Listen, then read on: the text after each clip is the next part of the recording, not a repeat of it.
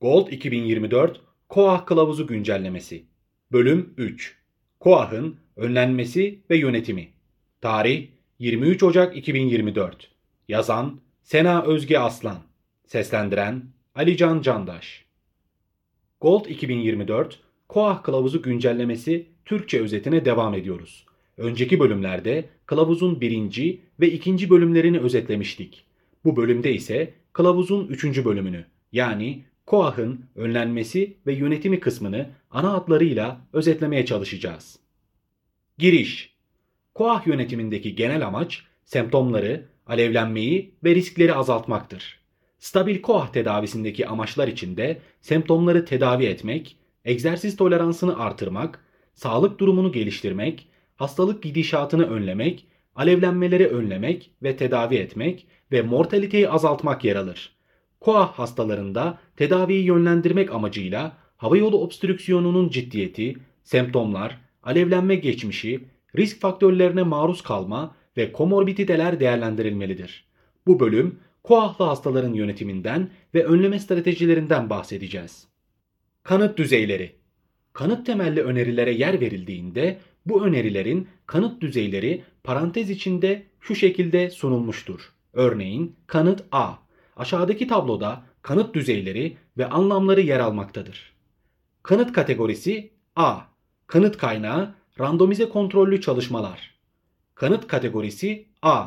Kanıt kaynağı belirgin sınırlılık veya taraflılık içermeyen yüksek kaliteli zengin kanıtlar. Kanıt kategorisi B. Kanıt kaynağı önemli sınırlılıkları olan randomize kontrollü çalışmalar.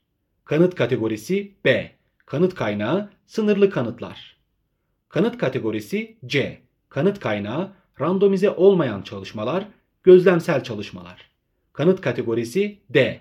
Kanıt kaynağı panel konsensus değerlendirmesi. Risk faktörlerini belirleme ve maruz kalmayı azaltma. Risk faktörlerinin belirlenmesi ve maruziyetin azaltılması yalnızca KOAH'ın birincil önlenmesi için değil, aynı zamanda yönetimin bir parçası olarak da önemlidir. Sigara içmek en sık karşılaşılan ve kolayca tanımlanabilen bir risk faktörüdür. Koahlıların %40'ı sigara içmektedir. Bu yüzden sigara içen tüm bireylerin sigarayı bırakması sürekli olarak teşvik edilmelidir. Kanıt A. Sigarayı bırakma koahın doğal seyrini etkileme konusunda en büyük kapasiteye sahiptir. Günlük semptomları iyileştirir ve alevlenme sıklığını azaltır. Mesleki tozlara, dumanlara ve gazlara, ev içi veya ev dışı hava kirliliğine maruziyetin azaltılması da önemlidir. Etkin havalandırma, çevreyi kirletmeyen ocaklar ve benzeri müdahaleler önerilmelidir. Kanıt B. Klinisyenler mümkünse potansiyel tahriş edici maddelere sürekli maruz kalmaktan kaçınmaları konusunda hastalara tavsiyede bulunmalıdır. Kanıt D. Aşılanma İnfluenza aşısı koahlılarda ciddi hastalanmayı yani hastaneye yatışı gerektiren durumlar gibi ve ölümü azaltır. Sadece birkaç çalışma koa alevlenmelerinde influenza aşısını değerlendirmiş ve kişi başına düşen toplam alevlenme sayısında anlamlı azalma olduğunu göstermiştir. İnfluenza aşısı koahlı hastalara önerilmektedir. Kanıt B. Pneumokok aşıları, pneumokok konjüge aşısı PCV20 veya PCV15 ve pneumokok polisakkarit aşısı PPSV23 65 yaş üzeri bireyler için onaylanmıştır. Ayrıca 19 ila 64 yaş arasında kronik akciğer hastalığı olan organ nakilli sigara içen bireyler için de önerilmektedir. Aşılanma konusunda bir doz PCV15 sonrasında PPSV23 ya da sadece bir doz PCV20 önerilmektedir. Kanıt B. Pneumokok aşısı toplum kökenli pnömoni riskini ve koa alevlenme sıklığını azaltmaktadır. Kanıt B. Kronik kalp, akciğer hastalığı, immün yetmezlikli hastalar, bakım evi hastaları ciddi RSV enfeksiyonu geçirme riskine sahiptir. CDC'ye göre her yıl RSV kaynaklı 60 bin ila 160 bin hastane yatışı olmakta ve 6 bin ila 10 bin ölüm görülmektedir. Bu yüzden RSV aşısı 60 yaş üstü kişilerde veya kronik kalp akciğer hastalığı olan kişilerde önerilmektedir. Kanıt A. Ergenlik çağında TDAP aşısı olmayan koahlılar için TDAP aşısını kanıt B ve 50 yaşın üzerindeki koahlı kişiler için zonaya karşı koruma için zoster aşısını kanıt B önermektedir. Covid-19 aşısı tüm koahlı hastalar için önerilmektedir. Kanıt B. Stabil koahta farmakolojik tedavi. Semptomların ve alevlenme sıklığının ciddiyetine göre tedavi planı belirlenir. Tedavi semptomlara göre arttırılabilir veya azaltılabilir. Başlangıçtaki farmakoterapi hastanın hangi gold grubunda olduğuyla başlar. Grup A 0 ila 1 orta derece alevlenme, hastane yatışı gerektirmeyen. MMRC 0 ila 1, CAT küçüktür 10 olanlar.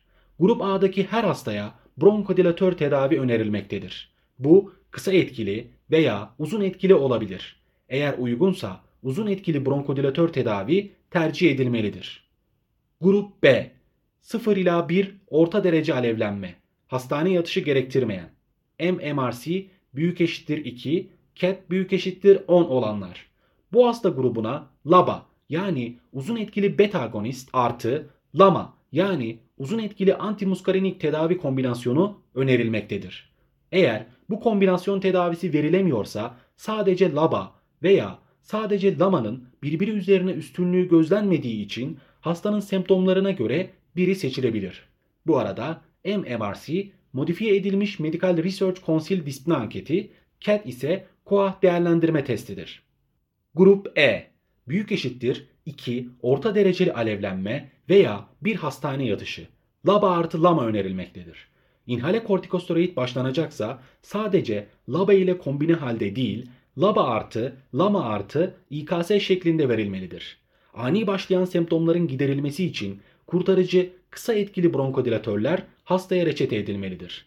Başlangıç tedavisinin ardından tedavi hedefleri için hastalar aralıklı olarak tekrar değerlendirilmelidir. Bu inceleme, değerlendirme ve gereğinde ayarlama ilkelerine göre yönlendirilir. İncele, semptomları ve alevlenme riskini, geçmiş öykü, kan eozinofil sayısı gözden geçir. Değerlendir, inhaler tekniği, uyumu ve farmakolojik olmayan yaklaşımların rolünü değerlendirmek. Ayarla, tedaviyi yükseltme veya azaltma veya inhaler cihazını değiştirmekten oluşur. Farmakolojik tedavinin takibi. Takip tedavisi için tedaviyi revize etmede iki temel özellik vardır. Nefes darlığının devam etmesi ve alevlenmelerin devam etmesi. 1. Nefes darlığının devam etmesi. Devam eden nefes darlığı veya bronkodilatör monoterapi LABA veya LAMA altında egzersiz kısıtlanması yaşayan hastalarda LABA artı LAMA kullanımı önerilir. İkinci bir uzun etkili bronkodilatör tedavisinin eklenmesi semptomları iyileştirmezse inhaler cihazı değişimi önerilir. 2. Alevlenmeler. Bronkodilatör monoterapisi altında olan ve alevlenmelerin devam ettiği hastalarda LABA artı LAMA tedavisi önerilir. Bu ikili kombinasyon altında da alevlenme devam ediyorsa LABA artı, LAMA artı İKS tedavisine yükseltmek önerilir. Kandaki eozinofil sayısının yüzün üstünde olması İKS tedavisinin yararlı olacağını gösterir. LABA artı, LAMA artı İKS kullanılıyor veya kandaki eozinofil sayısı küçüktür 100 ve hala alevlenmeler devam ediyorsa roflumilaz tedavisi eklemek, makrolit tedavisi özellikle aktif olarak sigara içmeyen kişilerde azitromisin eklemek, İKS kesilmesi, pnömoni veya diğer önemli yan etkiler gelişirse düşünülebilir. İnhaler tedavi yönetimi Koah tedavisindeki temel tedaviler inhale şekilde verilir. Bu nedenle inhaler cihazların uygun kullanımı, inhalasyon tedavisinin optimize edilmesi açısından çok önemlidir.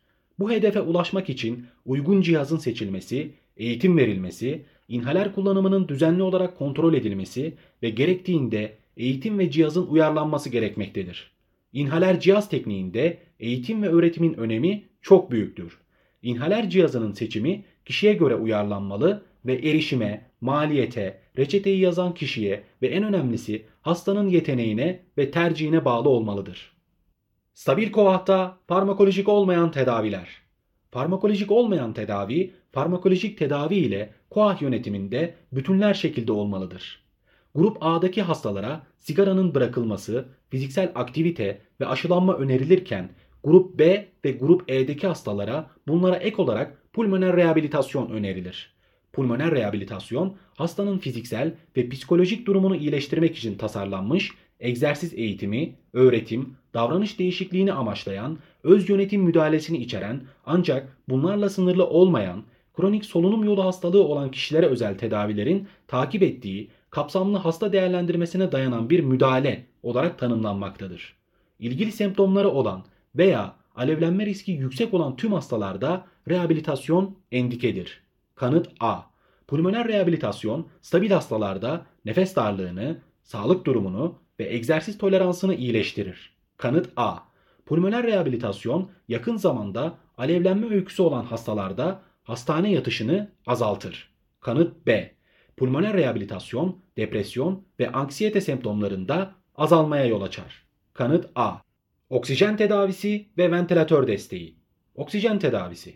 Kronik solunum yetmezliği olan hastalara uzun süreli oksijen uygulanmasının yani USOT'un günde büyüktür 15 saat şiddetli istirahat hipoksemisi olan hastalarda sağ kalımı yükselttiği gösterilmiştir. Kanıt A.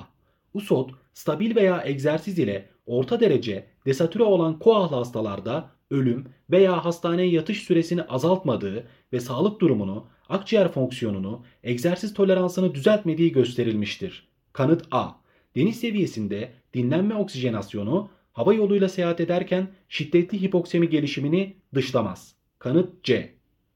Uzun süreli oksijen tedavisi indikasyonları şunlardır. 1. 2 kere 3 haftalık periyotlarda hastada hiperkapni olup olmaksızın parsiyel oksijen basıncının küçük eşittir 55 mm civa veya oksijen saturasyonunun küçüktür %88 olması. 2.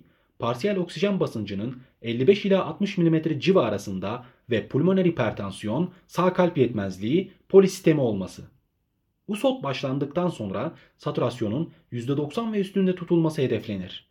USOT başlandıktan 60 ila 90 gün sonra hastadan tekrar arter kan gazı ile tedavinin etkinliğine bakılması gerekir. Ventilatör desteği Non-invaziv mekanik ventilasyon yakın zamanda hastaneye yatıştan sonra özellikle gün içinde belirgin kalıcı hiperkapniye yani parsiyel karbondioksit basıncı büyüktür 53 mm civaya sahip olan hastalarda hastaneye yatışsız sağ kalımı artırabilir. Kanıt B. Ciddi kronik hiperkapnisi olan ve akut solunum yetmezliği nedeniyle hastane yatış öyküsü olan hastalarda uzun süreli non-invaziv mekanik ventilasyon düşünülebilir. Kanıt B. Non-invaziv mekanik ventilasyon koah alevlenmesinde morbidite ve mortaliteyi azaltır. Koah'ta palyatif bakım KOAH hastalarını tedavi eden tüm klinisyenler semptom kontrolüne yönelik palyatif yaklaşımların etkinliğinin farkında olmalı ve bunları uygulamalarında kullanmalıdır. Kanıt D. Yaşam sonu bakımı, hastalar ve aileleriyle resüsitasyon, ileri talimatlar ve ölüm yeri tercihleri hakkındaki görüşleri hakkında tartışmaları içermelidir. Kanıt D. Opiatlar, nöromüsküler elektriksel stimülasyon, oksijen ve yüze hava üfleyen fanlar nefessizliği rahatlatabilir. Kanıt C. Yetersiz beslenen koahlılarda besin takviyesi düşünülmelidir. Kanıt C. Solunum kas gücünü ve genel sağlık durumunu iyileştirir. Kanıt B. Yorgunluk, öz yönetim eğitimi, pulmoner rehabilitasyon, beslenme desteği ile iyileştirilebilir. Kanıt B. Kanıtlara genel bakış. Farmakoterapi. Sigara bırakmak için farmakoterapi.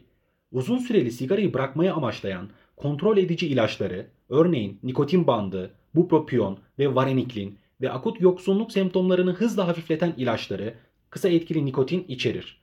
Nikotin değiştirme ürünleri yani nikotin sakızı, inhaler, burun spreyi, bant, dil altı tablet ve pastil uzun süreli sigaradan uzak durma oranlarını güvenilir bir şekilde arttırır. E-sigaralar hakkında yapılan birkaç randomize kontrollü çalışmada ilk 6 ayda sigara bırakma etkinliği açısından diğer yaklaşımlara üstün çıkmasına rağmen elektronik sigaraların uzun dönemde etkisi henüz bilinmediğinden önerilmemektedir. Stabil koahta farmakoterapi, bronkodilatör tedavi. Koahta inhale bronkodilatörler semptom yönetiminin merkezinde yer alır ve semptomları önlemek, azaltmak için genellikle düzenli olarak verilir. Kanıt A. İnhale bronkodilatörler oral bronkodilatörlere göre tercih edilir. Kanıt A. SABA yani kısa etkili beta agonist ve SAMA yani kısa etkili antikolinerjik kombinasyonları iyileştirme açısından monoterapiye kıyasla üstündür. Kanıt A. LABA ve LAMA'lar ara sıra nefes darlığı yaşayan ya da idame tedavide hali hazırda uzun etkili bronkodilatör kullanmakta olan hastalarda semptomların giderilmesi dışında diğer tüm tedavilerde de kısa etkili ajanlara göre üstündür. Kanıt A. LABA ve LAMA'lar akciğer fonksiyonunu, dispneyi, sağlık durumunu önemli ölçüde iyileştirir ve alevlenme oranını azaltır. Kanıt A. Lama tedavisi LABA'ya kıyasla alevlenmelerin sıklığını azaltmada ve hastane yatışlarını azaltmada üstündür. Kanıt B. Uzun etkili bronkodilatör tedavisine başlarken LABA artı LAMA kombinasyonu ile başlanır. Tekli bronkodilatör tedavisi alan dispnesi sebat eden hastalarda ikili bronkodilatör tedavisine geçilmelidir. Kanıt A. LABA ve LAMA kombine tedavisi monoterapiye kıyasla FEV1'i iyileştirir ve semptomları azaltır. Kanıt A. LABA ve LAMA kombine tedavisi monoterapiye kıyasla alevlenmeleri azaltır. Kanıt B. Kombinasyon tedavileri tekli veya çoklu inhaler tedavi şeklinde verilebilir. Tekli kombine inhaler tedavi daha uygun ve daha etkindir. Teofilin koahlı hastalarda az miktarda bronkodilatör etkisi gösterir. Kanıt A. Beta 2 agonistler. Beta 2 agonistlerin temel etkisi siklik AMP'yi arttıran ve bronkokonstrüksiyona karşı fonksiyonel bir antagonizma oluşturan beta 2 adrenerjik reseptörleri uyararak hava yolu düz kasını gevşetmektir. Sabaların kısa etkili beta agonist etkisi genellikle 4-6 saattir. Fenoterol, levolbuterol, salbutamol, terbutalin sabalardandır. Labaların yani uzun etkili beta agonist 12 saat veya daha fazla etki süresi vardır. Arformoterol, formoterol, indakaterol, olodaterol, salmeterol uzun etkili ajanlardandır. Yan etkileri içinde sinüs taşikardisi, ritim bozuklukları, tremor sayılabilir. Antimuskarenik ilaçlar. Asetilkolinin hava yolu düz kasında eksprese edilen M3 muskarenik reseptörler üzerindeki bronkokonstriktör etkilerini bloke eder. Kısa etkili yani SAMA, ipratropium ve oksitropium içerir. Uzun etkili yani LAMA, tiotropium, aklidinium, glikopirolat, revefenasin sayılabilir. En belirgin yan etkisi ağızda kuruluktur. Metil kısantinler. Kısantin türevlerinin kesin etkileri konusunda tartışmalar hala devam etmektedir. Teofilin bir metil kısantin türevidir. Stabil koahta plaseboya kıyasla ılımlı bir bronkodilatör etki olduğuna dair kanıtlar vardır. Stabil koahta antienflamatuar tedavi, akciğer fonksiyonu ve sağlık durumu ve alevlenme sıklığını azaltmak üzerine LABA ile kombine hali sadece inhale kortikosteroid kullanımından daha etkilidir. Kanıt A. İKS ile düzenli tedavi pnömoni görülme sıklığını arttırır. Kanıt A. Koala hastalarda LABA artı İKS kombinasyonu çok desteklenmez. İKS başlanacak ise LABA artı, LAMA artı İKS kombinasyonu LABA artı İKS tedavisine göre üstündür ve bu şekilde kullanımı önerilir. Bu üçlü kombinasyon akciğer fonksiyonlarını iyileştirir, sağlık durumunu düzeltir ve alevlenmeleri azaltır. Kanıt A. Koahlı hastaların astım komponenti baskınsa tedavide her zaman İKS eklenmelidir. Uzun süreli oral kortikosteroid kullanımı çok fazla yan etkiye sahiptir. Kanıt A ve faydası gösterilmemiştir. Kanıt C. Fosfodiesteraz 4 inhibitörlerinden roflumilast akciğer fonksiyonlarını iyileştirir ve orta ciddi alevlenmeleri azaltır. Kanıt A. Uzun süreli azitromisin ve eritromisin tedavisi alevlenme sıklığını azaltır. Kanıt A. Sigarayı bırakmış koa hastalarında azitromisin tercih edilebilir. Kanıt B. Azitromisin tedavisinde bakteriyel direnç artabilir. Kanıt A ve duyma bozuklukları başlayabilir. Kanıt B. Erdostein, karbosistein ve N-asetilsistein gibi mukolitiklerle düzenli tedavi seçilmiş popülasyonlarda alevlenme riskini azaltır. Kanıt B. Antioksidan mukolitikler yalnızca seçilmiş hastalarda önerilir. Kanıt A. Alevlenmelerin önlenmesi için statin tedavisi önerilmemektedir. Simvastatin, alevlenme riski yüksek olan ve statin tedavisi indikasyonu olmayan koa hastalarında alevlenmeleri önlemez. Kanıt A. Ancak gözlemsel çalışmalar statinlerin kardiyovasküler ve metabolik indikasyonlar nedeniyle statin alan koa hastalarında bazı sonuçlar üzerinde olumlu etkileri olabileceğini düşündürmektedir. Kanıt C. Lokotrien modifiye ediciler koa hastalarında yeterince test edilmemiştir. İnhale kortikosteroidler Uzun etkili bronkodilatörlere İKS eklenirken dikkat edilmesi gereken faktörler 1. Güçlü şekilde önerildikleri durumlar. Yılda 2 veya 2'den fazla koa alevlenmesi. Koa alevlenmeleri nedeniyle hastaneye yatış öyküsü. Kan eozinofil seviyesi büyüktür 300. Eşlik eden astım veya astım öyküleri. 2. Önerildikleri durumlar. Yılda 1 orta dereceli koa alevlenmesi. Kan eozinofil seviyesi 100 ila 300 arasında olan. 3. Önerilmedikleri durumlar. Kan eozinofil seviyesi küçüktür 100. Tekrarlanan pnömoni öyküleri, mikobakteriyel enfeksiyon geçmişi. Diğer farmakolojik tedaviler. Antitusiflerin koahta yararına dair kesin bir kanıt yoktur. Kanıt C. Alfa 1 antitripsin tedavisi amfizemin ilerlemesini yavaşlatabilir. Kanıt B. Vazodilatörler sonuçları iyileştirmez. Oksijenasyonu bozabilir. Kanıt B. Düşük doz oral veya parenteral opioidler ciddi koahta disne tedavisi için düşünülebilir. Kanıt B. Pulmoner hipertansiyon tedavisi için önerilen ilaçlar koaha sekonder pulmoner hipertansiyon tedavisinde önerilmez. Kanıt B. Stabil koahta girişimsel tedavi. Akciğer volüm küçültme cerrahisi üst lob amfizemi olan ve rehabilitasyon sonrası egzersiz kapasitesi düşük olan ciddi amfizem hastalarında sağ kalımı iyileştirir. Kanıt A. Büllektomi seçilmiş hastalarda disnede azalma, akciğer fonksiyonunda iyileşme ve egzersiz toleransında iyileşme ile ilişkilidir. Kanıt C. Transplantasyon çok şiddetli koallarda akciğer naklinin yaşam kalitesini ve fonksiyonel kapasiteyi iyileştirdiği gösterilmiştir. Kanıt C. İlerlemiş amfizemi olan seçilmiş hastalarda bronkoskopik girişimler tedaviyi takip eden 6 ila 12 ay içinde ekspirium sonu akciğer hacmini azaltır ve egzersiz toleransını, sağlık durumunu ve akciğer fonksiyonunu iyileştirir.